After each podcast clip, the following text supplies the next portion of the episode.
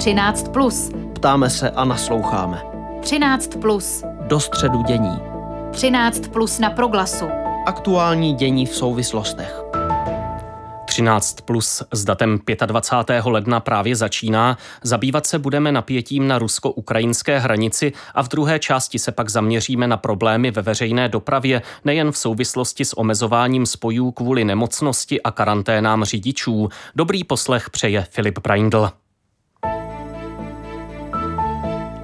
Rusko hromadí své vojenské jednotky u hranic s Ukrajinou. Některé západní země stahují z Kijeva rodiny diplomatů. Severoatlantická aliance posiluje obranu členských států ve východní Evropě. Evropská unie a Spojené státy chystají masivní sankce proti Rusku, pokud by sousední zemi vojensky napadlo. Připomínám, že Moskva dlouhodobě podporuje povstalce na východě Ukrajiny. Situaci v 13 plus na rádiu Proglas rozebereme s politologem a bezpečnostním analytikem Tomášem Šmídem z Vysoké školy Ambis v Praze. Dobrý den. Dobrý den. Je to teď pouze na rozhodnutí Ruska, zda invazi provede či nikoli, nebo vidíte ještě nějakého jiného aktéra, který by do toho děje mohl vstoupit, případně to ruské dě- rozhodnutí zásadně ovlivnit? No, ona ta situace není úplně předvídatelná, ale skutečně no, to rozhodnutí primárně leží opravdu pouze na Vladimíru Putinovi a jeho nejbližším okolí. Jo, kdybychom kalkulovali nějak jako dál, tak je, je třeba poznamenat, že válka pro Moskvu z ekonomického hlediska rozhodně výhodná není. Nicméně na druhou stranu by odvrátila pozornost od celé řady vnitropolitických problémů, kterým, kterým, které Rusko dlouhodobě má, kterým Rusko dlouhodobě čelí, jako je vůbec obecná nespokojenost populace s tím režimem, která tam prostě panuje stále více. No, problémy, které souvisí také s pandemí COVID-19, které v Rusku, v Rusku nejsou vůbec malé. Ekonomické problémy, snížení příjmu většiny obyvatelstva, oslabování rublu, státní měny a tak dále. A na druhou stranu Vladimír Putin do značné míry hraje o svůj, řekněme, politický odkaz v dějinách, v ruských dějinách, dejme tomu i ve světových dějinách. A vzhledem ke svému, teď se jenom už vyššímu věku, tak už nemá ani příliš co ztratit. A tak řekněme, v geopolitickém kontextu zkouší, kam až ho vlastně, kam až ho vlastně Západ pustí. Jo? A stát hmm. se ruským vládcem, který rozšíří ty hranice takzvaného ruského světa, toho ruského míra, a, tak to může být právě takový zápis do těch, do těch, do těch dějin, ten jeho dějinný odkaz. Rozumím. Byť já, byť já osobně si tedy, jestli ještě jenom můžu dodat, já osobně si myslím, že jeho primární, primární motivací je tedy naprosto totální destabilizace Ukrajiny, její naprosté rozvrácení s cílem, aby se v žádném případě neintegrovala do do západních struktur. To je ostatně také cíl, který sledoval třeba v Gruzii a, a proč podržel také Lukašenka v tom běloruském případě a tak dále. Uh, ta otázka, ta otázka z jiného úhlu pohledu. Uh, využili podle vás uh, spojenci Ukrajiny, včetně tedy Evropské unie či Severoatlantické aliance, všechny nástroje politické i jiné k tomu, aby při nejmenším to riziko přímé agrese ruské snížili? No, tam je třeba asi dodat, že ten um, západ, členské země Severoatlantické aliance jako takové, tak mají v tomto ohledu poměrně rozdílné pozice. Jo, tam na ten tvrdý postoj vůči, vůči Rusku tak tlačí tedy především ten, řekněme to atlantické křídlo, to znamená, to znamená Spojené státy americké, Velká Británie, kdežto ty kontinentální mocnost tak ty mnohem více, mnohem více tedy prosazují, řekněme, diplomatická jednání a snaží se, snaží se uh, Omlouvám se. V případě má tedy zá, je, je, Omlouvám ano? se, zdá se, že jsme trošku v nestabilním eh, připojení. Věřím, že se ta situace, že se ta situace zlepší. Eh, možná navážu otázkou, eh, nakolik lze tedy mluvit o jednotě. Včera proběhlo jednání ministrů zahraničí zemí Evropské unie spolu s ministrem americkým Blinkenem. Ty závěry byly takové, že je tam ten jednotný názor na to, že Rusko musí čelit eh, tvrdým sankcím, pokud by Ukrajino napadlo, eh, ale i český ministr Jan Lipavský eh, připouští, že jsou odlišnosti v pohledu na ty sankce a evropské země také mají různé pozice i třeba k plynovodu Nord Stream 2 z Ruska do Německa. Jak je tedy Evropská unie ve skutečnosti jednotná a jak jako jednotná může obstát při tom dalším vývoji situace? No ona jednotná není. Jo? V, tom, v tom je právě to jádro pudla, že Evropská unie rozhodně jednotná není, stejně jako tím pádem není jednotná ani Severoatlantická aliance, poněvadž Německo, eh, Německo a přidalo se k té německé pozici poměrně dramaticky Rakousko v posledních dnech, eh, tak eh, zásadně tlačí, aby, aby zásadně tlačí na diplomatická jednání. To znamená, to znamená, že mm, jakoby nechce, nechce tu situaci nějakým způsobem, nějakým způsobem, eh, řekněme, eskalovat a, na, a ten jeho postoj Vladimíru Putinovi, což je dáno vůbec tím kontextem hlavně německé energetické politiky, ano. je mnohem vstřícnější, poněvadž Německo i vzhledem, vzhledem jakoby i ke změnám ve vládě, které ještě více budou tlačit eh, ten takzvaný zelený úděl, tak eh, prostě potřebuje, zásadně potřebuje ruský, stabilní dodávky ruského plynu, a případná konfrontace s Ruskem by samozřejmě byla v naprosté kontradikci s těmito zájmy. Takže hmm. Německo má podstatně, podstatně jiné pozice než třeba, než třeba, než třeba Spojené státy nebo Velká Británie. Hmm. Uh, Rusko uh, na ty kroky uh, ze strany západu reaguje, že vlastně tyto kroky, jako je posílení nějaké vojenské přítomnosti v tom východním křídle NATO, vlastně to napětí zesilují, že právě tyto kroky eh, vedou k tomu zesilování napětí. Eh, dá se z toho začarovaného kruhu, což opravdu připomíná nějaký začarovaný kruh, eh, nějakým způsobem dostat třeba k nějakým racionálním politickým rozhovorům, nějakého zprostředkovatele, nevím. Já vám rozumím, ale tady je, my nesmíme zapomenout, že prakticky 8 let už je Ukrajina s Ruskou federací ve válce. Prostě to tak fakticky je. Jo. A ta situace je do značné míry následkem toho, že Západ nikdy nebyl schopen jasně tu situaci, která se tam odehrává od roku 2014, pojmenovat jako válku. A také vlastně dodrž, které, které plynuly už z Budapešského memoranda. Jo. A v momentě, kdy došlo vlastně téměř k zamrznutí toho zbrojeného konfliktu na východní Ukrajině, tak prakticky všem aktérům tento stav začal vyhodit Kijeva, abych, abych, tady, abych dodal. A hlavně ukrajinským oligarchům. Jo? A tím pádem nefungovaly ani minské dohody. Takže je vlastně vůbec otázka, jestli je k čemu se vracet. Nějaké racionální dost pochybuji. Hmm. Opět se omlouvám za eh, drobnou, drobné výpadky. Věřím, věřím, že spojení udržíme eh, až do konce. Navážu na to, eh, co jste teď eh, řekl, vlastně eh, v těch požadavcích, které formuluje Rusko, tak zaznívá, aby se to geopoliticky vrátilo až někam do toho roku 1997, do doby před tím rozšiřováním Severoatlantické aliance do východní Evropy. Je tam ten požadavek, aby mm, byly vyjádřeny určité garance, že Ukrajina nebude členským státem NATO, na což aliance reaguje tak, že tohle je věcí Ukrajiny a jejího rozhodnutí.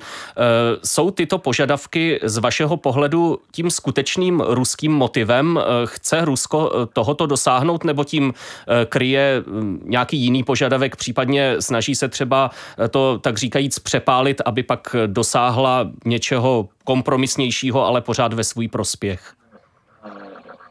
Jasně. Samozřejmě představa, že by, že by se ta situace vrátila do roku 1997, to znamená, že by se to týkalo i České republiky, Polska, Maďarska, podobně si myslím spíše, že je skutečně taková jako vyšší hra ze strany, ze strany Ruské federace, ale na to vlastně si znova zopakuju, skutečně jejich opravdovým primárním cílem, myslím Moskvy, je to, aby se Ukrajina nikdy, ne, eh, aby se Ukrajina nikdy neintegrovala do západních struktur, především do Severoatlantické aliance. Protože hm, geopoliticky za to, tak ovládali Ruskou Ukrajinu, byť to neznamená, že, že ji musí mít přímo připojenou jako integrálně ke svému území, ale pokud ji skutečně ovládá, řekněme, tak se stává eurazijskou mocností. Bez Ukrajiny bez proruské Ukrajiny nebo přímo ruské Ukrajiny, tak je Rusko pouze azijskou velmocí. Čili Ukrajina je prostě klíčem, klíčem, klíčem k Evropě pro Ruskou federaci dlouhodobě. Hmm. A to, to je takový jako opravdu, řekněme, ten strategický, strategický dlouhodobý cíl. Rozumím. E, ještě jedna věc. Na Českém ministerstvu zahraničí dnes jedná krizový štáb o ochraně zaměstnanců našeho velvyslanectví v Kijevě. E, připomenu, že o stažení rodinných příslušníků nebo dokonce části pracovníků ambasády už rozhodly třeba Spojené státy nebo Velká Británie. E, je to podle vás signál, že ten horší scénář je opravdu reálný, tedy při nejmenším, že tyto země čtou eh, tu situaci tak, eh, že to zkrátka reálné je, že Rusko může Ukrajinu napadnout? Ano, určitě. A samozřejmě, i, i když ty signály, signály by nemusely být úplně bezprostřední a přímé, tak uh, obecně prostě pokud panuje v zemi riziko vypuknutí ozbrojeného konfliktu, tak um, celá řada zemí ty své zaměstnance těch svých zastupitelských úřadů prostě stahuje. Ono se to ostatně třeba i v roce 2014 stalo v Doněcku v souvislosti s českým konzulátem. Také byli ti zaměstnanci staženi. A zalili bychom skutečně potaz, že Rusko může provést mohutnou vojenskou invazi, kdyby došlo úplně tomu nejhoršímu scénáři. A kdyby se ta fronta dostala až na, na, na řeku Dněpr, tak ten Kiev je přímo ohrožený, kde, kde je naprostá většina těch zastupitelských úřadů, úřadů a nemyslím tím jenom konzuláty, ale skutečně přímo velvyslanectví. A jakkoliv já si osobně myslím, že obsazení Kijeva Ruská federace neplánuje, tak přece jenom jako preventivní, eh, preventivní, preventivní krok je to naprosto pochopitelné, že stáhnete své občany a zaměstnance. Politolog a bezpečnostní analytik Tomáš Šmít z Vysoké školy Ambis byl hostem 13 plus na rádiu Proglas. Děkuji za vaše odpovědi. Naslyšenou. Mějte se krásně, nashledanou. 13 plus. Ptáme se a nasloucháme. V některých městech je v současnosti nedostatek řidičů hromadné dopravy a dochází proto k omezení spojů. Na prázdninový provoz od zítřka přechází například MHD ve Zlíně a Otrokovicích či v Hradci Králové. Ve čtvrtek vůbec nepojede lanovka na Pražský Petřín. Zrušeny jsou některé spoje Pendolíno mezi Prahou a Ostravskem. O důsledcích epidemické situace pro veřejnou dopravu a o dlouhodobých problémech tohoto oboru budu ve 13 plus hovořit s novinářem Janem Súrou, zakladatelem a a redaktorem webu z dopravy.cz. Dobré odpoledne. Dobré odpoledne. Eh, je ta celková situace ve veřejné dopravě pořád pod kontrolou, tedy ve smyslu, že sice třeba dochází k omezování nějakých spojů, na druhou stranu se taky méně cestuje a ta základní obslužnost je zachovaná? Já bych řekl, že když se podíváme na tu situaci dnešní den, tak se dá nazvat ta situace ještě relativně pod kontrolou. Záleží samozřejmě na městě a na regionu, kde zrovna Omikron a karantény řádí nejvíce. Eh, asi se mnou nebudou souhlasit obyvatele některých měst, kde třeba je odřeknuto poměrně do spojů, ale stále ta základní dopravní obslužnost je na, na ty úrovni je zajištěna v podstatě v tuto chvíli. Hmm. Uh, Výrok Jakuba Vyskočila, majitele eh, dopravní společnosti Busline z nedávné doby, cituji, nedostatek řidičů může v krátké době ochromit ekonomiku celého státu, lidé se nedostanou eh, do práce, eh, konec citátu. Je to z vašeho pohledu reálný scénář třeba právě pro některé regiony, kde kromě covidu mohou hrát roli i nějaké jiné vlivy v tom nedostatku řidičů? Reálný scénář to může být v situaci zejména v těch firmách, které dlouhodobě mají nedostatek řidičů z toho důvodu, že třeba je nedostatečně platí a podobně. A samozřejmě ta, tou velmi neznámou proměnou je hlavně ten epidemický vývoj, který opravdu si nedokážu sám predikovat. Teď při těch stavech nakažených a počtech lidí v karanténě se ukazuje, že to je ještě jakž tak řešitelné, ale samozřejmě ve chvíli, kdy, kdy skončí 70-80% řidičů jednoho dopravce v karanténě, tak je to v podstatě pro toho dopravce kolaps na to, na to období, než ty řidiči se dostanou z karantény. Když se budeme bavit nějak obecně o tom, jak ty dopravní podniky nebo ty dopravní společnosti reagují eh, na tu eh, situaci v obecné rovině, jakou tam vidíte strategii v tom, v tom omezování spojů? Je to vyhledávání eh, toho, co je nejméně bolestivé zrušit, když to tak řeknu? V podstatě by se dalo tak říct, eh, většinou dochází k tomu rušení spojů na základě dohod eh, s těmi objednateli, což jsou města a kraje v případě autobusů a vybírají se v podstatě ty spoje, které neza, nezajiští úplně tu základní obslužnost, tedy například to, aby se lidi dostali do práce nebo děti do školy a vybírají se takové ty mimo špičku a podobně, a, ale je to samozřejmě taková trošku alchymie, protože vždy se najde někdo, kdo bude nespokojen tím, že mu ten autobus byl zrušen, ale Zase na druhou stranu si myslím, že lidé pro tohle mají celkem pochopení, že rozumí, že ještě není ta doba úplně jako byla před pandemí, kdy, kdy ty autobusy jezdily v podstatě bez větších problémů. A e, vidíte tam ještě nějaký polštař, e, nějakou rezervu, zase když se ptám úplně obecně, e, že je ještě kam zajít v tom dalším případném osekávání spojů, aniž by to právě třeba narušilo tu, tu dopravu školáků, což, což je asi ta klíčová věc.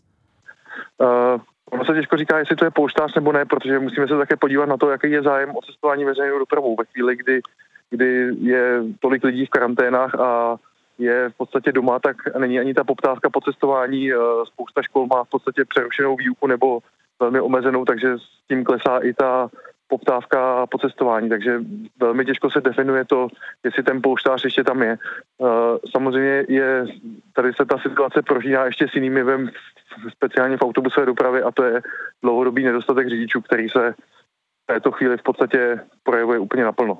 Eh, říká Jan Sůra z webu z dopravy.cz, který je hostem 13+, a eh, k této otázce jsem se chtěl právě dostat. Eh, nakolik je zatím problémem s momentálním nedostatkem řidičů pouze covid a s ním spojené karantény či izolace a nakolik spíše ta pandemie obnažuje ty dlouhodobé problémy s nedostatkem řidičů. Jak to tedy je z vašeho pohledu?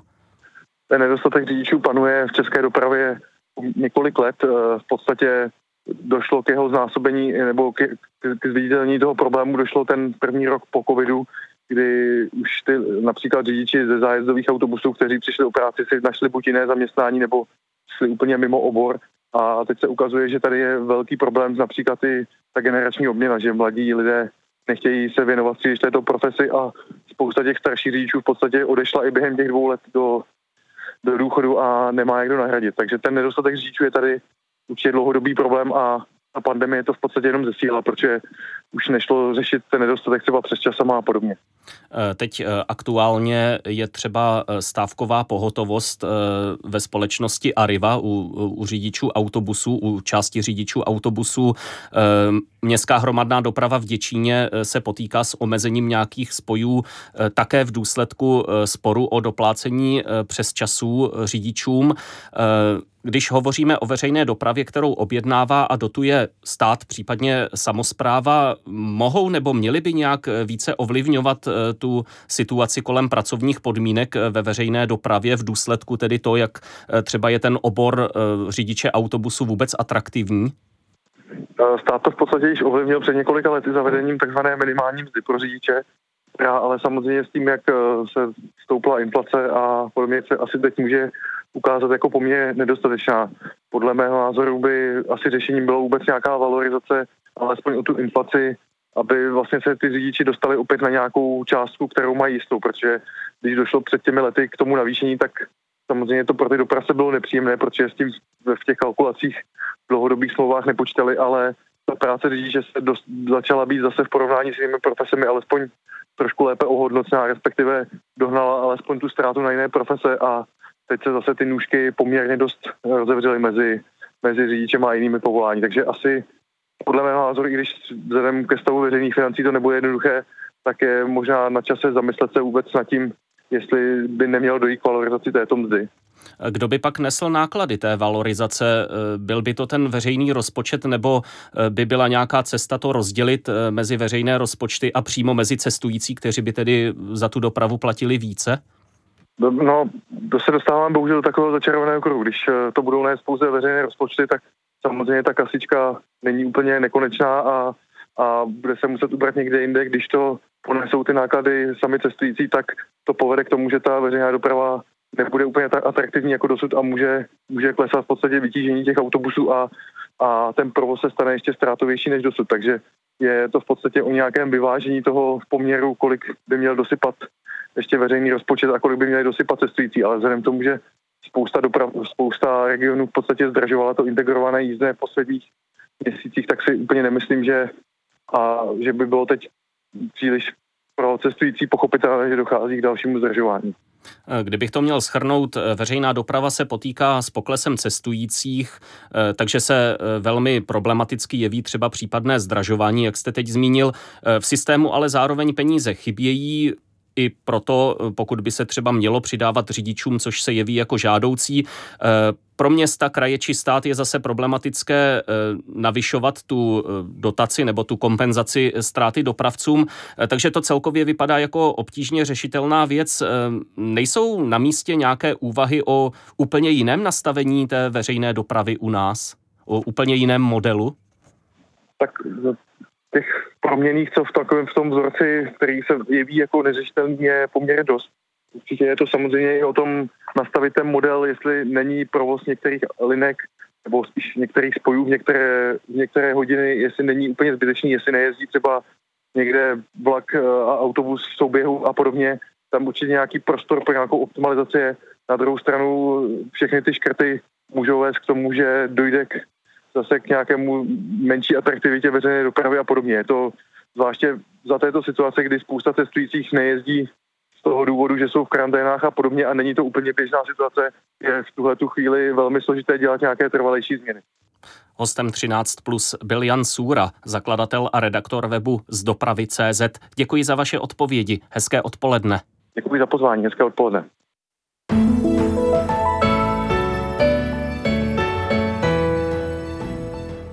13 plus v úterý 25. ledna končí. Rozhovory připravili Anna Janošková a Filip Braindl. Záznam všech relací najdete v audioarchivu a podcastových aplikacích. Naslyšenou a hezké odpoledne.